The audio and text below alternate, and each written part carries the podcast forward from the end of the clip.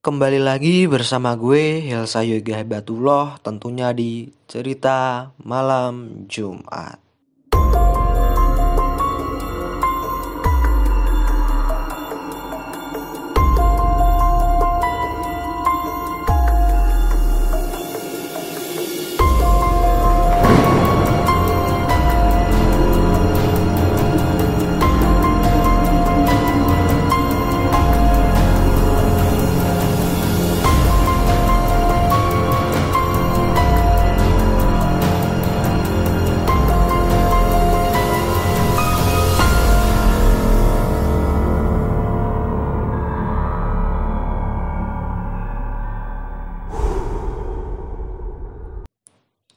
Kali ini kita akan membahas mengenai pendaki yang berusia 14 tahun yang hilang di jalur pendakian Gunung Guntur selama 6 hari.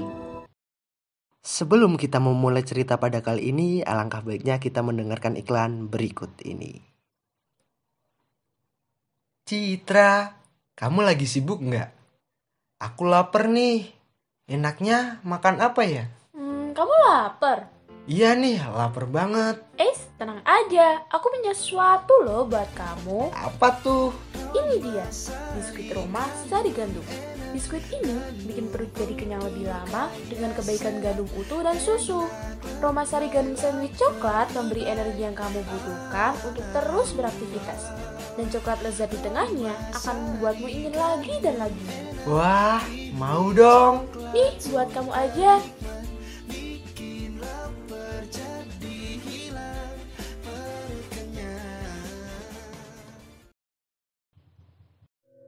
Beberapa hari lalu kita sempat membahas tentang kisah-kisah horor pendakian ini.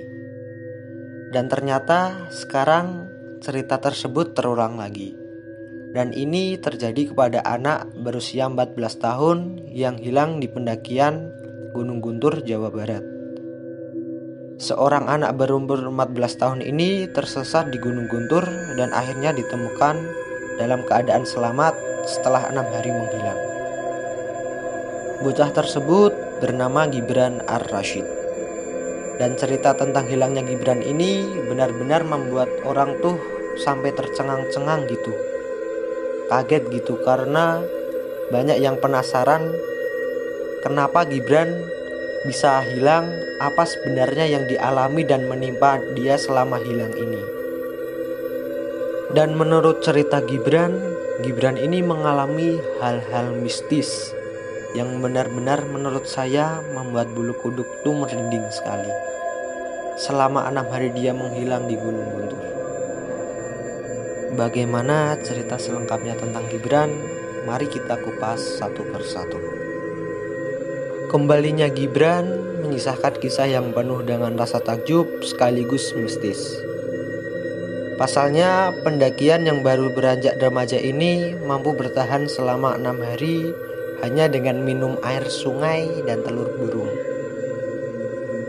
Gibran ditemukan pertama kali oleh Pak Ade sekitar pukul 5 sore di Curug Cikoneng dengan kondisi lemas dan kaki cedera dan dibantu oleh tim SAR serta berhasil naik ke atas tebing dengan selamat. Kejadian bermula pada saat berangkat ke Gunung Guntur pada tanggal 17 September tepatnya. Gibran ini berkenalan dengan orang-orang yang dia kenal dari media sosial. Jadi dia tuh semacam gabung sebuah grup yang di mana ketika merencanakan untuk naik Gunung Guntur ini mereka berjumlah 13 orang. Menurut keterangan ayahnya, Gibran ini sempat meminta izin itu bahkan tiga minggu sebelum hari-hari keberangkatannya. Nah, kedua orang tua Gibran ini mengizinkan Gibran karena memang menurut orang tuanya dia butuh bermain sama teman-temannya.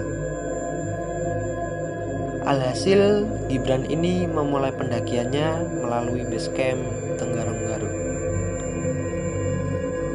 Bahkan di saat pendakian, Gibran sempat video call dengan keluarganya dan Gibran bercerita tentang gimana dia senang sekali bisa mendaki Gunung Terus juga dia sempat berpamitan sebelum mematikan handphone. Dia bilang mau makan Indomie terlebih dahulu sebelum pendakiannya. Barulah tepatnya tanggal 19 September ini, di sinilah kejadian hilangnya Gibran berawal. Saat itu, Gibran dan teman-temannya berkemah di pos 3 sebelum mereka melanjutkan perjalanan ke puncak gunung. Mereka memutuskan bikin tenda di pos 3 karena memang sudah memasuki waktu maghrib dan akhirnya mereka pun tidur di pos 3 tersebut.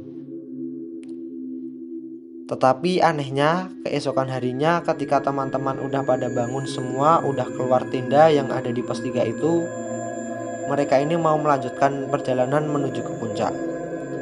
Gibran justru memilih untuk tidak ikut dia bilang dia mau menunggu di tenda tersendiri. Pada saat ditanya, dia nggak mau ikut lanjut ke perjalanan ke puncak. Gibran nggak jelas gitu jawabnya, dan dia memilih untuk lanjut tidur. Pada tanggal 20 September, sekitar pukul 3 waktu Indonesia bagian Barat, 13 orang temannya tadi itu turun dari puncak. Jadi mereka udah sampai puncak lalu turun untuk menuju ke tenda tempat Gibran istirahat yaitu di pos 3 tersebut. Tetapi mereka tidak menemukan Gibran. Mereka sempat melakukan pencarian di sekitar area pos 3 tersebut namun tidak ada tanda-tanda keberadaan Gibran. Akhirnya mereka melaporkan ke pos penjagaan kalau ada salah satu orang pendaki yang hilang pihak Polsek Tenggarong juga sempat menerima laporan atas kehilangannya pendaki tersebut. Laporan orang-orang di sana dikatakan kalau barang-barang si Gibran ini sama sekali tidak ada yang hilang. Handphonenya, tasnya, sepatunya. Bahkan handphonenya masih menyala kondisinya. Tapi si Gibran tidak kunjung ditemukan. Akhirnya pencarian Gibran pun dimulai. Belum sampai 24 jam dia menghilang. Potret KM Gunung Guntur kemudian melakukan pencarian bersama teman-teman Gibran di area sekitar tenda tempat Gibran menginap. Pada hari yang sama, pihak Basarnas tiba di lokasi tempat Gibran hilang.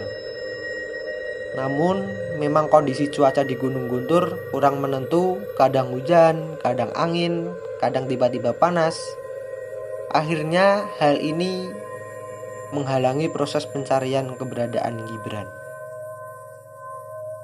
Pencarian Gibran itu sama sekali tidak membuahkan hasil. Dari hari pertama, hari kedua, bahkan hari ketiga, belum ada tanda-tanda keberadaan Gibran itu di mana. Pada posisi ini, semua tim pencarian itu sudah menyerah karena kecil kemungkinan juga Gibran selamat karena di gunung itu luas dan bisa aja Gibran itu udah dimakan binatang buas atau gimana gitu kan kita nggak tahu. Jadi tim itu memutuskan untuk memberhentikan pencarian.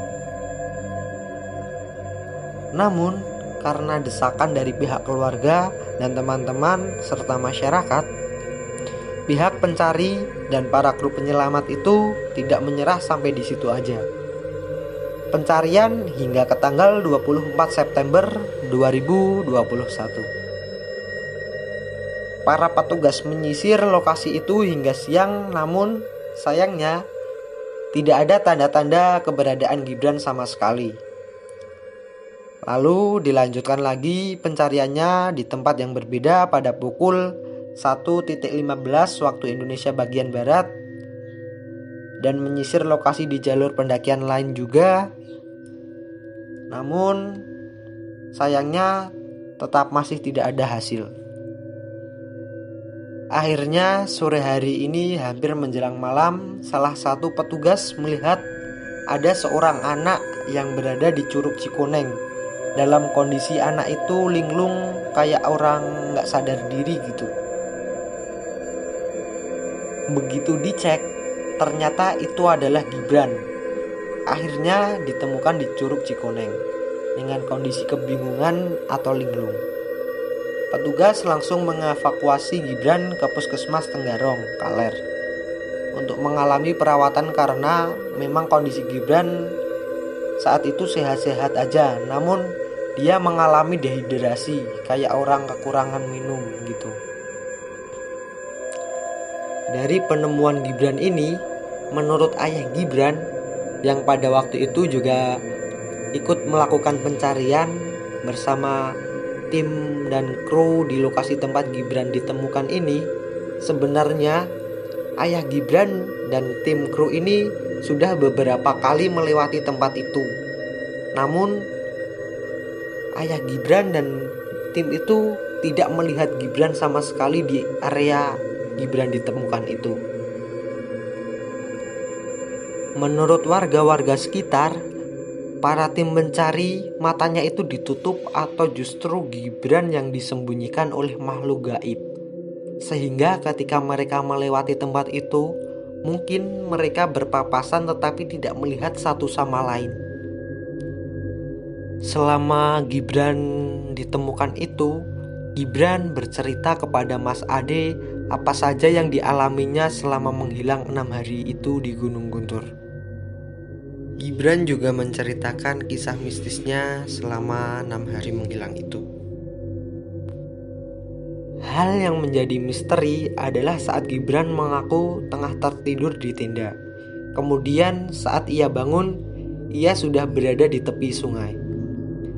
Lebih mengejutkan lagi, manakala Gibran melihat sebuah perkampungan dan dihampiri oleh seorang ibu berbaju putih. Selama enam hari menghilang, Gibran mengaku diberi bekal oleh wanita misterius. Namun Gibran menolak tawaran tersebut. Kata Gibran, Gibran sempat melihat perkampungan itu berada di tebing curug. Ia juga sempat dikasih makan berupa nasi dan lauk ikan, namun Gibran menolaknya. Sehari, ada empat kali yang ngasih makan. Itu makanan yang dikasih ibu-ibu pakai baju putih seperti biasa. Tetapi nggak kelihatan mukanya. Lebih lanjut lagi, Gibran juga mengatakan sempat mencari jalan keluar, namun berakhir nihil. Gibran hanya berjalan di tempat yang sama setiap harinya. Enam hari menghilang, Gibran akui seperti baru melewati beberapa jam. Setelah hilang di kedalaman Gunung Guntur, Gibran banyak mengalami kejadian luar biasa di luar nalar. Salah satunya, ia mengaku ditawari keris oleh dua orang pria berbaju putih dan tidak dapat merasakan malam. Ketemu malam itu pun malam Jumat. Ungkapnya setelah ia menceritakan kronologisnya kepada Pak Ade seorang yang sudah menyelamatkan Gibran di Gunung Guntur. Sebelumnya itu, Gibran sama sekali tidak bisa mendengarkan suara warga yang sedang mencarinya. Bahkan warga pun juga tidak bisa mendengarkan suara Gibran saat meminta tolong. Lalu kemudian tiba-tiba Gibran itu mendengarkan suara azan dan pada saat itu Gibran tuh bisa mendengarkan suara warga yang lain pada saat pencarian tersebut. Kemudian Gibran pun meminta tolong dan pada saat itu Mas Adilah yang pertama kali mendengar suara Gibran itu dan langsung pergi ke sumber suara tersebut untuk menolong Gibran. Sebelum akhirnya ditemukan oleh Pak Adi, Gibran mengaku tengah menaiki bukit. Namun ia dilarang oleh bapak-bapak misterius dan sempat didorong hingga ia terjatuh dari tebing ke sungai dalam kondisi pingsan. Pada saat sadar, ia telah diselamatkan oleh Pak Ade dan beberapa tim SAR yang telah menunggunya di atas tebing. Pada saat kejadian itu, Gibran sadar bahwa ia bukan berada di tempat yang sebenarnya. Karenanya, Gibran selalu menolak pemberian dari orang-orang misterius yang kerap menghampirinya. Kejadian ini pun lantas tidak membuat seorang Gibran kapok. Ia mengaku masih tetap akan melakukan pendakian usai kejadian ini. Sekian cerita Gibran yang hilang selama enam hari di Gunung Guntur. Semoga menjadi pembelajaran bagi kita semua bahwa gunung itu adalah alam yang luas. Kita harus menjaga perkataan, perbuatan, agar kita terhindar dari marah-marah bahaya. Dan jangan lupa terus dengarkan episode-episode cerita malam Jumat cerita yang akan menemani malam Jumatmu.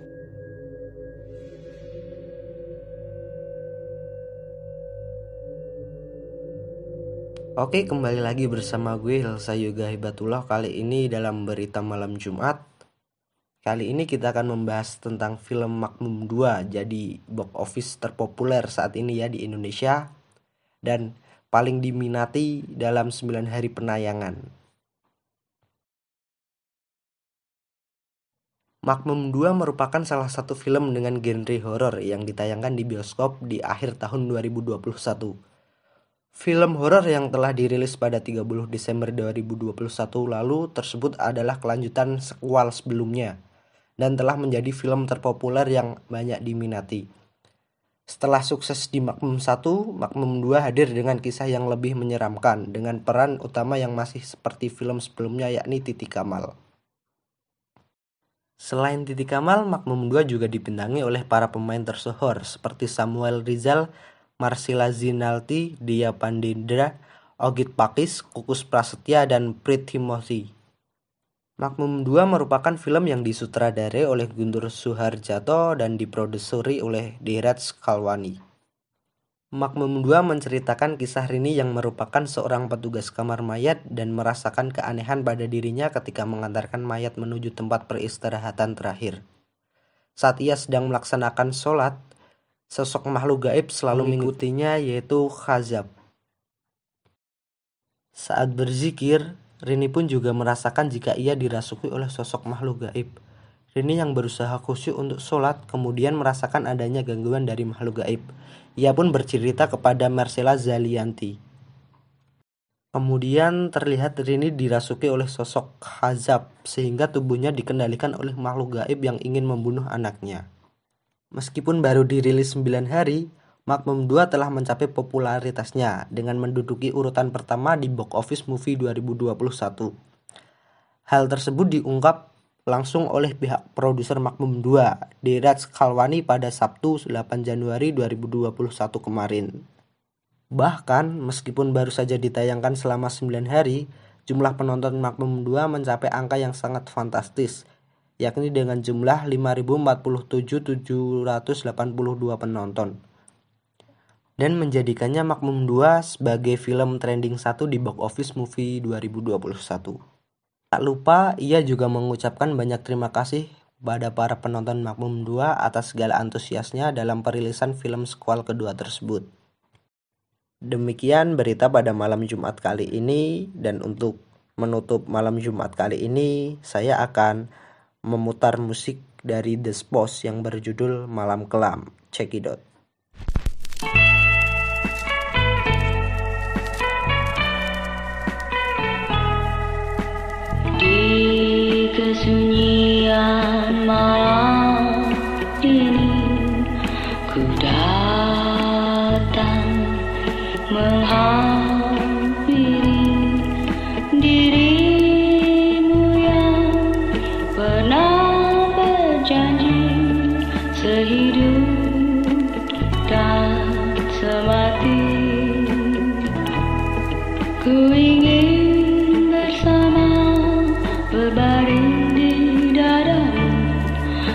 lupakan hianat yang lalu di